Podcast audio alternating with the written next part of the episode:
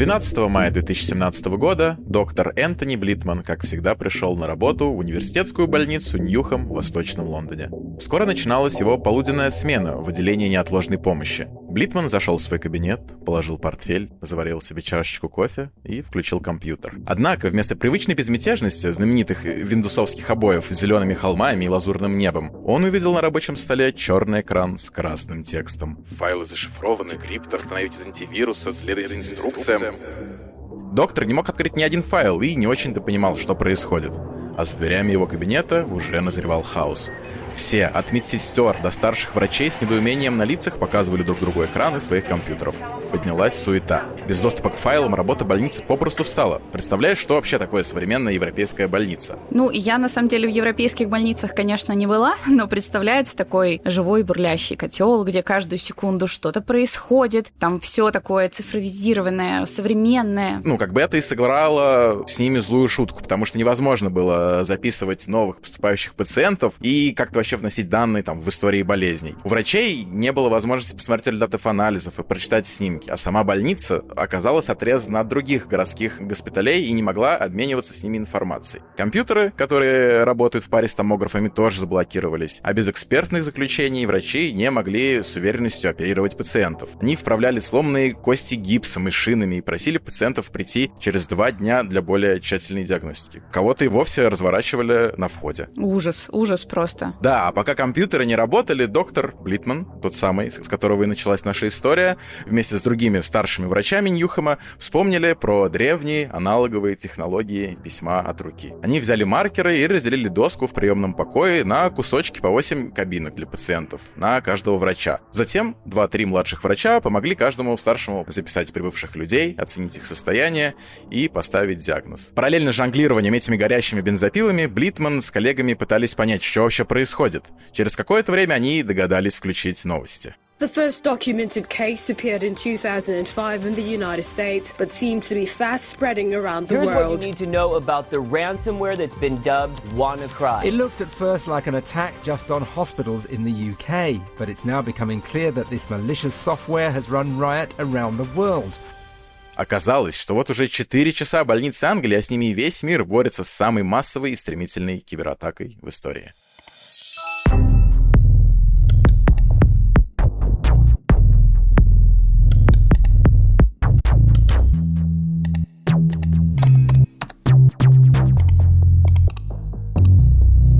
Всем привет! Вы слушаете подкаст от студии Богема «Накликали беду» о том, как люди совершают преступления, не выходя из своих комнат. Компьютерные технологии позволяют им похищать данные кредитных карт, обваливать биржи криптовалют, вымогать деньги, выкладывать в сеть интимные фото звезд и сводить с ума вашу кофеварку или пылесос. Меня зовут Илья Рябов, я сценарист, креатор и ведущий этого подкаста. А меня зовут Маруся Черничкина, я true crime блогер и ведущий этого подкаста. Каждую неделю мы с Ильей рассказываем вам истории о самых громких киберпреступлениях преступлениях компьютерной эры. А чтобы разбираться в том, как работает эксплойт, что такое сетевые черви и как простым пользователям защитить свои данные и устройства от атак, мы зададим вопросы экспертам по кибербезопасности. И как вы уже поняли, в этом выпуске мы разбираем историю про самую массовую хакерскую кибератаку WannaCry. Расскажем не только про нее, но и про сайт, который буквально спас этот мир, и про человека, который остановил знаменитый вирус-вымогатель совершенно случайно. Марусь, вот что ты помнишь, скажи, про 2017 год? Ох, помню спиннеры. У меня, кстати, был такой. Было. Помню дебы. О. Помню Backpack Kid а. Я специально выучила этот танец. Танцевала его на каждой вечеринке. вот такие какие-то воспоминания про 2017. Мне он запомнился довольно насыщенно. То есть для меня это такая своего рода золотая эра, потому что это по воспоминаниям как будто и лучшие годы Ютуба, потому что там и Дружко Шоу выходил, если помнишь. И... Точно. Грибы тает лед. Это самые громкие батл батлы Версуса, Оксимирон с Славой КПСС, это потом еще с Дизастером, ну, iPhone да. X, кстати, в 2017 году вышел в сентябре. Словом года в России тогда была реновация. Но при этом, что думаешь, какое слово на втором месте было? Я даже не знаю. Я помню, что в 2017 еще Трамп пришел. Не совсем, но, но что-то рядышком, потому что биткоин был. Я, я, я специ... да, столько всего было в 17-м, да, что вот про биткоин э, казалось, ну, то есть можно умолчать, а это прям еще отдельный выпуск. И он, кстати, у нас обязательно про криптовалюты будет. Но на 2017 год пришелся вот именно беспрецедентный рост. То есть все вот эти истории про чувака, который купил пиццу за биткоин когда-то там, сейчас кусает себе локти, они вот массово пошли как будто в 2017 году. Угу. Соответственно, с бумом криптовалют и всеми упомянутыми событиями в 2017 году вместе со всем с этим случилась крупнейшая кибератака червя-вымогателя. Собственно, действительно, как я описал в сцене с доктором Блитманом, утром 12 мая без 15,8 по Гринвичу, мы же в Англии, случился нулевой пациент всемирной пандемии. Кажется, я где-то это уже слышала. Да, параллель забавная, но наш вирус, повторюсь, иной природы. Это была, можно сказать, цифровая пандемия компьютерного вируса-вымогателя, который вошел в историю под названием WannaCry. Об этом вирусе, я думаю, слышали все и видели знаменитую картинку, где вот кроваво-красного цвета окно, большая такая иконка замочка, текущий таймер, на котором тревожно бежит обратный отсчет. Считайте, вот ваше драгоценное время, пока не утекут ваши данные. И текст сопровождал, да, то, что... Ваши файлы зашифрованы. Возможно, вы заняты поиском способа восстановления ваших файлов но не тратьте свое время. Никто не сможет восстановить ваши файлы без нашей службы дешифрования. Можно ли восстановить файлы? Конечно. Но вы должны заплатить. У вас есть только три дня, чтобы отправить платеж. Если вы не заплатите в течение 7 дней, вы не сможете восстановить файлы никогда. Ну вот если бы у меня такое появилось вот прям с этой надписью, я бы точно захотела поплакать. Ну, у нас как-то это звучит, не знаю, прикольно, wanna cry, да? А вот как люди, у которых английский язык первый, в принципе, видят все вот эти названия, где у них корм для кошек — это просто усики, прокладки просто всегда. Вот как это? Как они пользуются смартфоном яблоко. Да, да. Вымогатель требовал перевести 300 долларов в биткоинах, конечно же, чтобы расшифровать данные. Через три дня оплата удваивалась. Здесь нужно сказать, что в январе 2017 года биток стоил меньше 1000 долларов, но именно в этот год его цена поднялась почти в 15 раз, и к концу года он стоил уже 20 тысяч.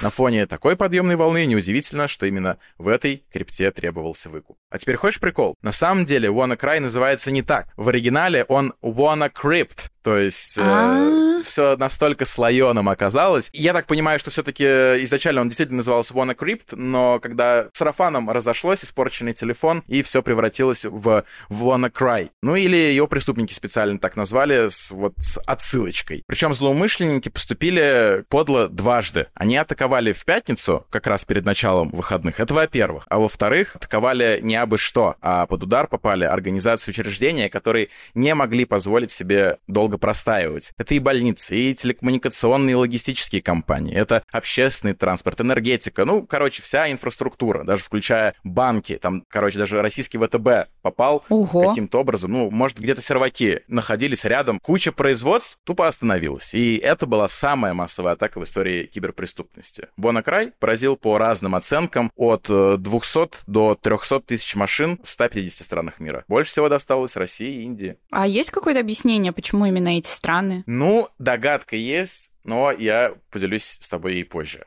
По официальной версии, конечно, так бывает. Но кроме того, что это самая большая массовая атака была, она еще и самая стремительная. По оценкам аналитиков, за несколько часов компьютеры по всему миру лавинообразно заражались с какой-то космической скоростью. Самое в этом, конечно, то, с чего мы и начали эту историю, то, что под атаку попали больницы. То есть медикам э, приходилось разворачивать скорые, либо они ехали не туда. Отменялись плановые даже срочные операции. Принимали людей только в самом тяжелом состоянии, а остальных отправляли домой. Это как будто делает атаку настоящим преступлением, даже вот без приставки кибер, потому что действительно в тот день могли пострадать, а может и там помереть люди, которым попросту вовремя не оказали помощь из-за сбоев техники.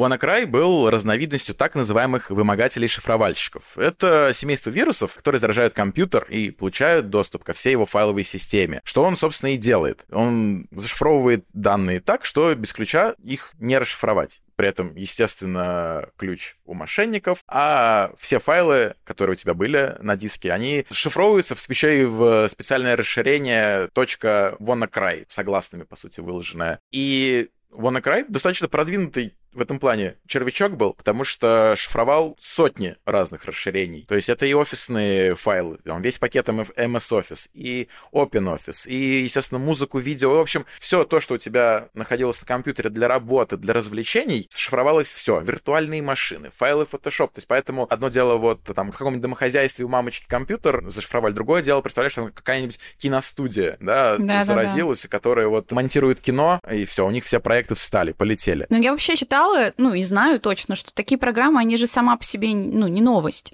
Но при этом, раз WannaCry это самая крупнейшая была кибератака в этом плане, значит, он чем-то отличался, что-то помогло ему так массово распространиться. Именно. Все дело было в способе распространения. То есть как они обычно распространяются. Кто-то что-то нажал, открыл ссылку, письмо, там кликнул в неправильную иконку download одну из 20, которую тебе там сайт какой-то предлагает, и все, и дальше пошел, открыл. Это называется фишинг, в общем, классика. Так вот, WannaCry пошел вообще иным путем, не использовал никакого фишинга, а распространялся сам по себе, сканируя локальную сеть на предмет наличия уязвимости, собственно, в уже упомянутый Windows. Вот, но тут сейчас лучше расскажет подробнее эксперт. В этом нам поможет уже знакомый нам и вам Илья Сафронов, директор Департамента защиты инфраструктуры и информационной безопасности ВК. Ну, есть уязвимости известные, есть неизвестные. Любая система, в принципе, в 99% случаев уязвима, если она хоть сколько-нибудь сложна. У вас есть какая-то программа, и вы ищете в ней уязвимости. Вы так посмотрели в интернете, у нее, про нее там либо ничего не известно, либо вот все уязвимости есть, и вам они не нравятся. И тут вы находите какую-то новую уязвимость, и до тех пор, пока вы никому про нее не рассказали, и про, до тех пор, пока никто про нее не знает, это уязвимость нулевого дня. Затем вирус подключил к мишени так называемый эксплойт. Значит, эксплойт — это программа какая-то или скрипт. Ну, скрипт — это маленькая программа, которая эксплуатирует уязвимость. Вот и все. Ну, то есть, смотрите, уязвимость — это просто как бы, это просто дыра какая-то, да? То есть у вас есть там забор, и вот вы нашли дырку в заборе. Но дырка в заборе у вас, например, непростая там, условно говоря, там какой-то есть дверь какая-то, какая-то дверь на этой дырке, и вы просто эксплойт — это ключ от этой двери. То есть вы нашли, как открыть эту дверь. Эта дверь — это недокументированная как бы дверь в заборе. Вот, и, соответственно, вы уже поняли, как открыть ее, и чтобы как бы каждый раз там отмычками не подбирать замок, условно, от двери. Вы делаете ключ один раз, и этот ключ — это эксплойт. И вы можете его каждый раз, когда находите дверь в этом заборе или в других заборах такую же дверь, ну, то есть, условно говоря, во всем интернете такую же систему, у вас этот ключ подойдет, и вы сразу получите как бы доступ к ней. То есть это автоматизация эксплуатации уязвимости. То есть уязвимость — это дыра, а дыра из двери, условно говоря, а эксплойт — это ключ. Эксплойт, который использовал WannaCry, называется Eternal Blue. И эта прога поистине легендарная. И не только из-за названия. А потому что в ее создании обвиняют Агентство национальной безопасности США. Ну, Опа. Как обычно бывает, да, все самые небезопасные вещи разрабатываются в местах, связанных с безопасностью. Но вернемся чуть назад, 2016 год. В этом году у нас произошла огромная утечка, за которую ответственна хакерская группировка The Shadow Brokers. Она украла у уже упомянутого АНБ кучу данных и документов. Блин, это уже какие-то разборки анимешные. Ну, The Shadow Brokers против АНБ. Да-да-да. Но в том числе они обнаружили исходные коды нескольких программ, среди которых и был тот самый Eternal Blue. И что сделали наши бравые хакеры из Shadow Brokers? Они просто взяли и выложили этот эксплойт в открытый доступ. Ну вот, хакеры, они да, такие, знаешь, романтики, пираты 21 века. То есть они иногда делают какой-то разбой, ну, просто для лузов выкладывают это для всех, чтобы посмотреть, что будет. А и теперь понятно, что было, что любой мог скачать это орудие для взлома, ну и взломать все что угодно. А поскольку это было выложено не на первую страничку там Яндекса, а все пошло, естественно, с специализированных хакерских форумов, то у злоумышленников, которые на этих форумах сидят, у них, естественно, была большая фора перед обычными людьми. Но, естественно, одного вот вируса продвинутого там на технологии блокчейн недостаточно. Нужно еще, чтобы этот вирус безопасно зашел, еще и нужен бэкдор, про который, естественно, мы уже тоже говорили. И в этой атаке как раз-таки использовался бэкдор Double Pulsar, который тоже похитили ОНБ ребята из Shadow Brokers. Угу. Я часто пытался разобраться в этих сложных взаимодействиях между вирусом, бэкдором, эксплойтом, но лучше, чем эксперт, естественно, не расскажу. Как получается? То есть вы с помощью уязвимости, которая эксплуатирует с помощью эксплойта под названием Turn Blue, попадаете на систему. Вы попали на нее один раз. Вы хотите на ней закрепиться. Ну, то есть, чтобы вам не каждый раз эксплойт дергать, а то, что вы установили на эту систему программку, и теперь вы в нее ходите, когда хотите. И вот эта программка называется Double Pulsar. То есть с помощью эксплойта вы устанавливаете бэкдор, то есть вы сверлите новую дверь в систему, условно говоря, про которую никто не знает, кроме как вы, и ходит через нее. И э, зачем они использовали, как бы Double Pulsar содержал в себе как раз в том числе эксплойт для повышения привилегий. То есть помимо того, что ты закреплялся на системе, у тебя были широкие права на системе, которые позволяли выполнять то, что как бы он и край выполнял, шифровал данные. То есть это такой, терминология есть такая chain of attack, ну, то есть это цепочка эксплойтов, условно говоря. То есть тебе нужен ряд каких-то средств, чтобы вот выполнить действие. Есть такая злободневная шутка. Какой лучший способ защитить от вирусов свой ПК на Windows? Купить MacBook на macOS, разумеется. Шутки-то шутками, но не смешно здесь то, что противоядие от WannaCry существовало еще за два месяца до того, как случилась атака. То есть, да, важно вот, наверное, отметить, что на хакерских форумах все-таки сидят не только злоумышленники, но и специалисты вот, по безопасности всех крупных компаний, Microsoft, там, Амазонов и прочих-прочих. И, собственно, когда Shadow Brokers указали на уязвимость, Microsoft выпустил выпустила обновление системы в виде патча, который указывал на эту уязвимость. И благодаря этому все. То есть Eternal Blue, вот этот эксплойт, он становился просто бесполезным куском кода. Однако через два месяца мир накрыло вирусом, который использовал эту уязвимость. Как думаешь, что случилось? Потому что никто не установил обновление. Да, и я никогда не понимал людей за это, ведь это же так просто, это даже приятно. Вот давай отойдем чуть в сторону. Так. Сейчас я, может быть, поделюсь странным фетишем, но ты не получаешь удовольствие от процесса обновления операционки и приложений? Ну, конечно, получаю. Есть ощущение, что у тебя сразу что-то уже совсем новенькое, такое свеженькое. Ну, теперь вернемся к тому, что вот если на айфонах, на макбуках, на айпэдах процесс обновления, он почти что всегда в радость да в сладость, то вот как раз-таки, к сожалению, не для Windows. Мало кто нажимает вот эту кнопочку, когда нужно обновиться, все там напомнить позже. Не знаю, пишешь документ, заканчиваешь презентацию, не до обновлений тебе. Большой процент людей оказалось, что просто не обновили Windows, не поставили тот самый патч безопасности, когда он вышел. Я полагаю, что мошенники об этом знали, и он на край прекрасно расплодился, распространился. А куча учреждений, более того, вот тут, собственно, мы возвращаемся к больницам, к банкоматам э, и прочим госучреждениям, они-то работают там, ну, что в 2016 году у нас было? Наверное, какая-нибудь десятка или еще, может быть, э, восьмерка. Но все продолжали работать на чем? На XP, а кто-то уверен еще и там с 98-го только-только, может, пересел. И России во многом досталось э, от этой атаки, потому что на тот момент, да, банкоматы работали, и только-только сейчас, вот в 23-м году мы находимся, озаботились тем, чтобы начать переводить банкоматы э, хотя бы на какие-то собственные разработки. Ну и плюс, наверное, очень много кого уже стоял пиратский софт. Это же тоже, наверное, может быть причиной. То есть там ты точно не хочешь установить обновление, потому что иначе у тебя слетит. Факт. Факт. Уже после того, как эпидемия кончилась, Microsoft выпустила свой этот патч вообще для всех версий, даже для динозавровой XP. Хотя на тот момент официально поддерживалась только вот, да, седьмая и десятая винда. А как эта эпидемия вообще закончилась-то? В 10 утра того же самого 12 мая молодой человек по имени Маркус Хатчинс проснулся в доме своих родителей с приятным чувством легкости. Шел пятый день его отпуска, и этот день он намеревался посвятить блаженному ничего не деланию. Как же он чувствует? Хатчинс работал реверс-инженером в компании Kryptos Logic, которая занималась сюрприз-сюрприз кибербезопасностью. Та-дам! То ли в качестве хобби, то ли потому, что это была такая вот у него работа, которую не оставить. Маркус открыл ноутбук и зашел на британскую платформу обмена информацией о киберугрозах. На ней он следил за распространением одной вредоносной для банковской системы программы. На платформе Хатчинс увидел несколько обычных и уже ставших привычными сообщений о том, что различные организации пострадали от программы, но ничего существенного. Пока. Маркус закрыл ноутбук и отправился на обед с другом все равно ничего интересного не происходит. Я себя чувствую буквально вот в середине фильма, когда ты смотришь на героя, за ним стоит убийца, и ты говоришь, нет, не ходи туда. А герой э, делает вид, что все в порядке. Мне хочется Хатчинсону просто сквозь года что-то похожее сказать. Как раз-таки вот пока он обедал, он на край достиг своего апогея. Вот о плюсах хотя бы иногда быть в офлайне. Сидишь себе, там салатик свой точишь, а в этот момент весь кибермир просто полыхает Когда я вернулся домой в 14.30, э, платформа была завалена сообщениями об атаке на всю национальную систему здравоохранения. Большинство сотрудников госпиталей не открывают фишинговые письма, поэтому для такого широкого распространения вируса необходимо использовать другой способ. Это и послужило для меня сигналом к тому, что речь идет о чем-то серьезном. В технической стороне вопроса я не разбираюсь, но каким-то образом с помощью своего друга Кофеин, это реально так зовут? Это, его? я так понимаю, псевдоним, да?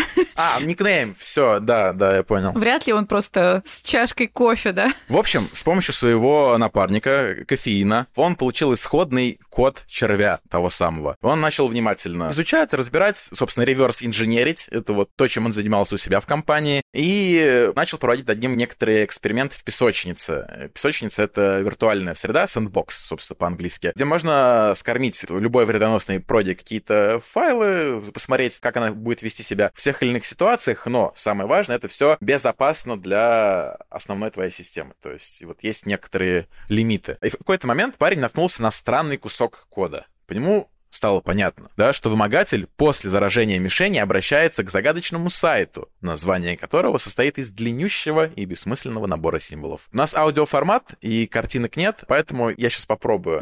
Попробую прочитать, как это было, но иуквер в сотби 9 if apostgurishfr.com тем не менее, то есть сайт э, существовал, несмотря на все свое непонятное название. Из этого Маркус предположил, что если червь обращается к домену, то и по этому адресу зараженные компьютеры будут э, как бы инструктироваться, что им делать дальше. И, собственно, Марус, что бы ты сделала на месте Маркуса в данной ситуации? Ну, наверное, я захотела бы зайти на этот сайт, но, наверное, с какого-нибудь чистого компа, где не будет моих личных данных. Да, да, или там принять какие-то, то есть, не знаю, надеть на компьютер защитную пленку какую-нибудь, там, обложиться антивирусами. Но направление, да, направление правильное. У нас э, наш бесстрашный молодой киберинженер, он сделал то же самое и обнаружил, что сайт в сети не существует. То есть э, домен не зарегистрирован. Твои действия дальше. Зарегистрировать домен? Not bad, not bad. Чтобы деньги шли тебе. Такой расчет. Возможно, вы с Маркусом близки, потому что он все, собственно, сделал так же. Ей! Он заплатил 10 долларов. Было бы странно, если бы такой домен стоил сильно дороже 10 долларов. Э, он зарегал сайт на специальные сервера приманки, чтобы отслеживать распространенные инфекции. Затем Маркус запустил его на край, и ничего не произошло. Затем он как-то пошаманил с именем домена, чтобы обмануть вирус и послать его по неверному адресу. Запустил программу снова, и мерзкое красное окошко с таймером снова открылось. Вы, наверное, не можете представить себе взрослого человека, прыгающего от радости, что его только что атаковали, но это был я. Неудачный запуск программы вымогателя в первый раз и последующий успех во второй означают, что мы фактически предотвратили распространение вымогателя и не позволили ему обмануть ни один новый компьютер с момента регистрации домена. То есть шифровальщик обращался к домену, и если не получал от него никакого ответа, то запускал алгоритм шифрования. Но так как не было сайта, не было и стоп-крана для вируса, угу. теперь домен был доступен, и WannaCry прекращал работу после проверки. Таким образом, Хатчинс нашел своего рода рубильник, который просто отключал всю схему атаки. И именно так, по чистой случайности, Маркус спас мир от глобальной эпидемии WannaCry. За 10 долларов получается. Офигеть. За 10 долларов. Блин, это очень интересно. А почему вообще злоумышленники оставили вот эту возможность рубильника? То есть на что был расчет? Злоумышленники не отчитались. Кто же теперь разберет? Но есть две гипотезы. Первая — это если что-то пойдет не так, видимо, был не исключен вариант самозаражения. А вторая, что они таким образом э, неудачно попытались запутать или обмануть э, как раз-таки специалистов по кибербезопасности. То есть, возможно, чтобы вот их смутил этот набор символов и непонимание, как работает головоломка. Но теперь следи за руками. Так. Некоторые эксперты считают, что вирус начал распространяться случайно, еще больше параллелей, в результате утечки. Его якобы не успели доработать толком, и он просто как выкипающее молоко убежал в сеть, то ли по неосторожности самих злоумышленников, то ли из-за каких-то внутренних хакерских вот этих клановых разборок, когда одни захотели слить других, подставить, э, взломать, может быть. Блин, я мечу сейчас между двумя, знаешь, такими мыслями. Это, с одной стороны, какая-то просто, ну, глупость, да, а с другой стороны какая-то гениальность вообще. Но в пользу того, что это все-таки слитая сырая недоработка была, говорит еще и то, что в код WannaCry зашили всего три биткоин кошелька, что, ну, согласись, маловато для всемирной кибератаки. Ну да. Кроме того, опять же, возвращаемся к истории, Хатчинс нашел рубильник и создал его ненадолго а, отвлекшись от, от своего обеда. И самое, наверное, забавное, хотя и так, казалось бы, да, куда больше забавностей. Сайт вот с этим непроизносимым названием, не знаю, 30 лайков, и я отдельным голосовым сообщением прочитаю его скороговоркой, оттренируюсь, а, чтобы от зубов отскакивало, и Да. в одном из следующих выпусков прочитаю. Так вот, этот сайт, он э, существует э, до сих пор. На него можно зайти даже. Но если ты думаешь, что на этом работа Маркуса Хатчинса остановилась, то не. Она только началась, ведь на сервера компании, куда он пульнул этот сайт, тот самый вот э, сервера обманки, обрушился гигантский поток обращений от уже зараженных компьютеров. Следующие несколько дней парень со своими коллегами неотрывно сидел у монитора. Он защищал домен и удерживал сервера от крушения под натиском в 100 тысяч запросов в день. Воу. Поспать в эту неделю Хатчинсу почти не удалось. Примерно так же, как ты сейчас ахнула, ахнул в какой-то момент весь мир, потому что все узнали, что спаситель интернета не совсем тот, за кого он себя выдавал. Как ты думаешь, чем Маркусу отплатили власть имущие за то, что он остановил эпидемию Вонака? Блин, мне так хочется сказать, что там ему буквально мир под, под ноги бросили, но кажется, как будто бы все ведет к тому, что ничем ему не отплатили, только, не знаю, обвинили, например, в том, что это он сам. Нашего с вами, наверное, уже можно так сказать, Маркуса, просто арестовали за киберпреступление. В 1994 году в семье шотландской медсестры и соцработника с Ямайки родился симпатичный мальчишка с тугими афро-кудряшками. Если вы слушали наш предыдущий эпизод, то дальнейшая история может показаться вам до боли знакомой, так как мы рассказывали про первого несовершеннолетнего хакера Джонатана Джеймса, осужденного за киберпреступление. Так вот, как и тот самый Джонатан, наш мальчик с ранних лет проявлял интерес и талант к программированию и хакерству. Так же, как и Джонатан, он взламывал школьные электронные дневники, обходил систему безопасности, чтобы установить видеоигры. За взлом школы его даже навсегда отстранили от занятий на компьютерах. Но он времени не терял и параллельно познакомился на форуме, посвященном вредоносному ПО, с другими матерыми хакерами и проводил за этим общением тонну времени. В 14 лет подросток написал свою первую вредоносную программу — вирус, который похищал пароли через автозаполнение в Internet Explorer е. Через два года, когда юноша уже приобрел в Даркнете какую-никакую репутацию, с ним связался некто по имени Винни. Он изучил работу молодого перспективного хакера и попросил его написать крепкую, хорошую программу rootkit, которую потом можно было бы продавать на хакерских площадках.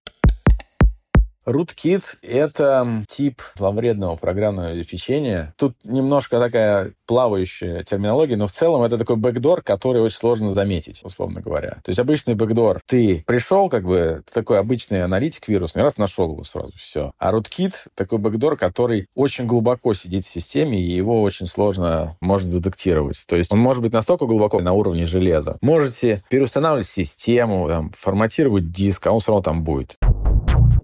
Мальчик согласился, ведь ему предложили очень хорошие условия. Это половина прибыли с каждой продажи. И к середине 2012 года он свой код завершил и назвал его Упас-кит в честь ядовитого дерева Упас. Дела пошли в гору. Тысячи долларов капали на его биткоин-кошелек. Как-то раз юноша пожаловался своему покровителю, что в стране нет хороших ре- рекреационных наркотиков. Винни попросил его адрес, который тот ему дал. И позже, на свой 17-й день рождения, молодой человек получил посылку, набитую разными веществами. Так началась его наркотическая зависимость. Блин, какой ужас. Неужели родители не учили его не брать посылки от незнакомых дядь из интернета? Так это же знакомый, это дядя Винни. Понимаешь? Ну, собственно, Винни, мне кажется, достаточно шарящий манипулятор. После того, как он э, подсадил нашего героя на всякие разные препараты и вещества, Мгм. он обратился к нему с просьбой написать Упаскит 2.0, добавив туда, ну, так, знаешь, парочку незначительных функций, но которые бы позволяли, ну, ну так, ну, ну, красть данные из банков. Ну, ну так, ну, по приколу. И тут уже как бы юноше нашему стало не по себе, потому что одно дело воровать пароли из браузера, а другое дело взламывать банки. Он попытался отказаться, но что сделал Виня? Шантаж.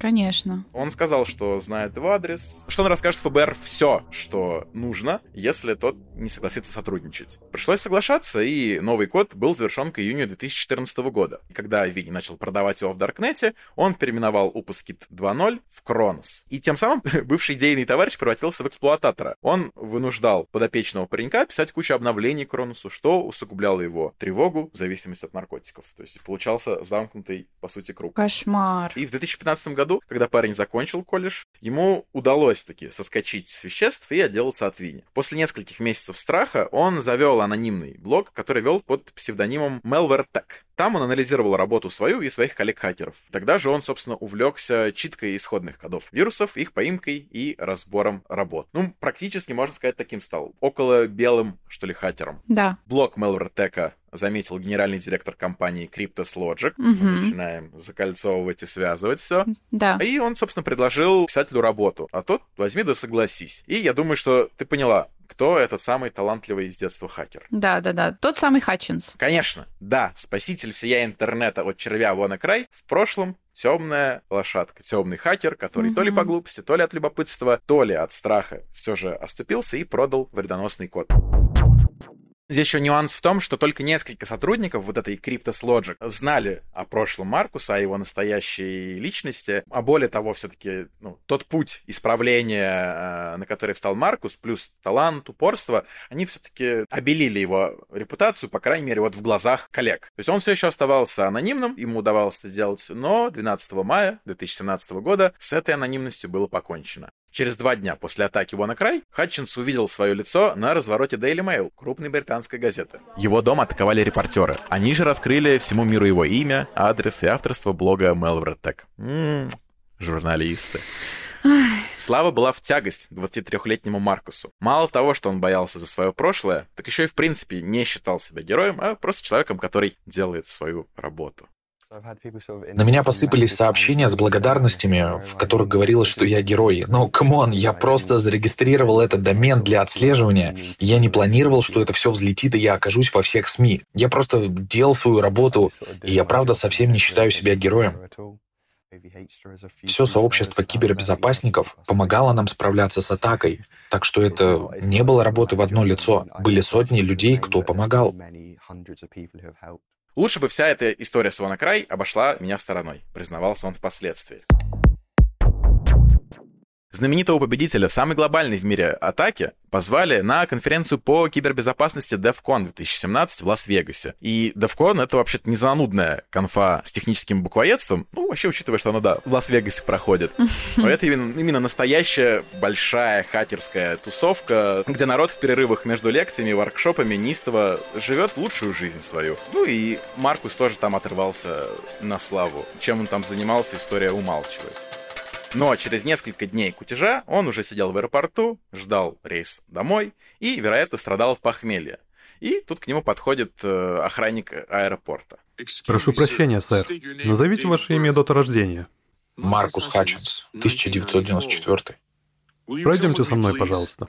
Его отвели в комнату для допросов. Там его ждал сотрудник ФБР. Ему предъявили обвинение в создании программы Кронос. И еще там около 10 обвинений. Маркуса оставили на ночь в тюрьме Лас-Вегаса. И первый человек, которому он позвонил, был, собственно, его босс. Слушай, у, у тебя вот... э, Ты пользуешься этой темой экстренных контактов? Ну да, у меня есть. Я просто сейчас вот думаю, если первый человек, которому он позвонил, был босс, это получается, он не мог никому из семьи позвонить, у него не было близких друзей, грустно прям очень. Ну, как версия хорошо, но мне кажется, что все-таки он просто, как такой рациональный чел, он просто подумал, что раз ему предъявляют обвинение в создании программы, а, а единственный, кто знал, ну, то есть, понимаешь, то есть Маркуса выпустили, но запретили покидать страну, и он осел в Лос-Анджелесе, где его накрыл депрессняком.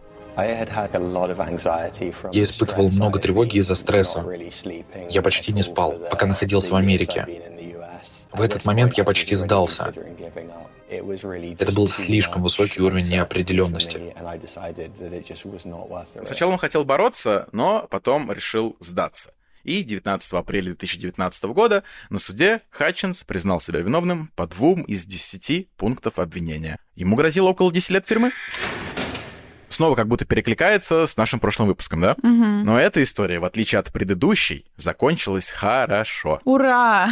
Судья принял во внимание неопытность юного хакера и тот факт, что в итоге он перешел от использования своих навыков в преступных целях к их полезному применению задолго до того, как предстал перед судом. Его отпустили в здании суда и приговорили лишь к проживанию в стране под надзором. Ну, нормально. А чем же закончился такого на край? Да, по сути, ничем. Как думаешь, сколько денег перевели злоумышленникам? Я чувствую, что, возможно, это вопрос с подвохом. Блин, я надеюсь, что ничего не успели перевести злоумышленникам. Короче, я надеюсь, что они ни пенни не получили. В целом, в масштабах Атаги, да, которые, напомню, позиционируются как самая масштабная, можно сказать и так. Потому что около 100 тысяч долларов перевели мошенникам. Угу. Это, конечно, несколько пенни все еще, но... Да, но, но не забывай, что самого ущерба вирус нанес на целый миллиард долларов по тем или иным подсчетам.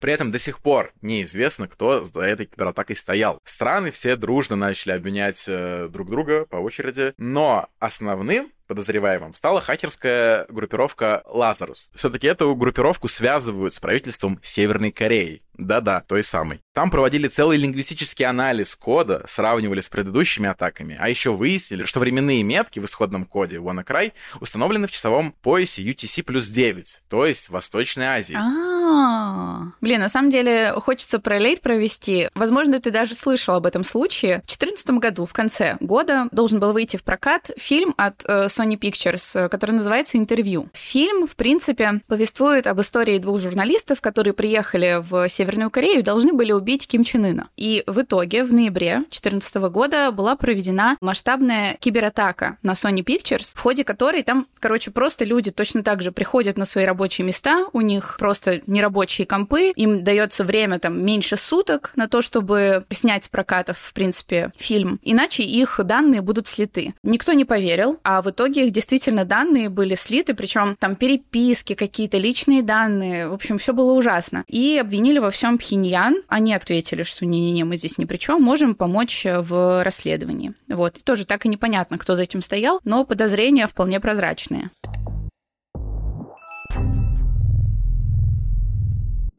А где сейчас вообще Маркус Хатчинс? А сейчас Маркус Хатчинс продолжает работать и изучать науку о кибербезопасности. Ну, у него все хорошо, если уж так коротко. Он путешествует, выступает на конференциях и консультирует, собственно, организации вот по вопросам кибербезопасности. Буквально недавно, когда мы записывали этот выпуск, появилась новость, что его позвали преподавать на образовательную платформу для специалистов по кибербезопасности Сайбрари. Так что, мне кажется, это еще и имиджевая история, но да. и кто, если не вот человек, который был в эпицентре, расскажет и какие-то, может, дельные советы даст. Вы когда-нибудь задавались вопросом, как хакеры проникают в сети компаний? Я собираюсь показать вам один из простых, но очень распространенных приемов. Вы, вероятно, знакомы с Microsoft Word. Но знаете ли вы, что документ Microsoft Word может запускать код? Несмотря на нелюбовь к публичности, Хатчинс активно ведет соцсети. У него есть YouTube-канал, в том числе с подкастами, запрещенный запрещенная соцсеть с картинками и даже ТикТок на 400 тысяч подписчиков. Ого. При этом у него, у него довольно забавное описание. Знаменит тем, что однажды купил домен. Блин, я обожаю этого человека. Я хочу подписаться на него везде. Да, и в интернет он выкладывает не только какой-то обучающий контент, но и просто прикалывается, показывает э, свои шуточные разработки, типа хакнул электровелосипед и просто живет обычную, немного гиковскую жизнь. Ну что, как тебе история? А Офигеть. Во-первых, я очень рада, что история хорошо закончилась. Я люблю, когда истории хорошо заканчиваются. Особенно, знаешь, на контрасте, когда у нас была такая прям, не знаю, грустная история в прошлый раз. Ну и я, кажется, влюбилась в Маркуса. Вот. Знаешь, как бывает, типа, вот придумал какую-то крутую историю, да, вот, которая у нас сейчас была, и когда ее киношники начинают снимать, они уже там где-то на середине съемок понимают, что это будет хит, и уже заранее начинают планировать э, вторую часть, и, соответственно, в первой части нужно дать в конце клиффхенгер, сцену после титров э, заделан следующий сиквел. Я тебе сразу скажу, что вот, несмотря на хэппи-энд, у нас есть заделанный сиквел, потому что вирус WannaCry не умер. Да ладно? Да, да, потому что вот после всего этого 28 марта 2018 года операционные системы авиастроительной корпорации Boeing подверглись кибератакам с применением WannaCry. Ну, WannaCry такой громкий, потому что там очень много факторов сложилось. Быстро сработали злоумышленники, были готовые эксплойты, которые можно быстро переписать. Тип уязвимости был очень такой критичный, легко эксплуатируемый. И вот эти все факторы то, что все готовое пришло к злоумышленникам, то, что они быстро модифицировали, то, что широко распространена цель эксплойтов, то есть это Windows и так далее, вот они наложились, и поэтому так сработало широкомасштабно. Такое, конечно, может повториться, и повторялось. Раньше были и черви, и все такое, только они по-другому там работали и так далее. Там. Поэтому, конечно, будут. Когда и как, предсказать невозможно. Как только вы начинаете делать там, с телефоном или с компьютером то, в чем вы особо не разбираетесь, как и совсем другим в жизни, то тут конечно, есть риск, что что-то пойдет не так. Если не совсем глупцы, так сказать, вирус ваш писали, то, скорее всего, расшифровать не получится самостоятельно. Даже там с помощью привлечь каких-нибудь мега-специалистов ты не расшифруешь, потому что там математически это невозможно, там математические задачи. И в этой связи тебе остается только либо, ну, договариваться с вымогателями, ну, или как мера предотвращения это, чтобы у тебя была резервная копия твоих данных всегда. WannaCry, скорее всего, не умрет, потому что это не сколько сам по себе вирус, сколько принцип заражения устройств, компьютеров, поэтому воспроизводить его, как и все вирусы, чуть-чуть дорабатывая, докручивая, приспосабливая под разные сценарии, я думаю, люди продолжат, учитывая, вот когда есть очень показательная история, как быстро и лавинообразно можно положить ну, полмира.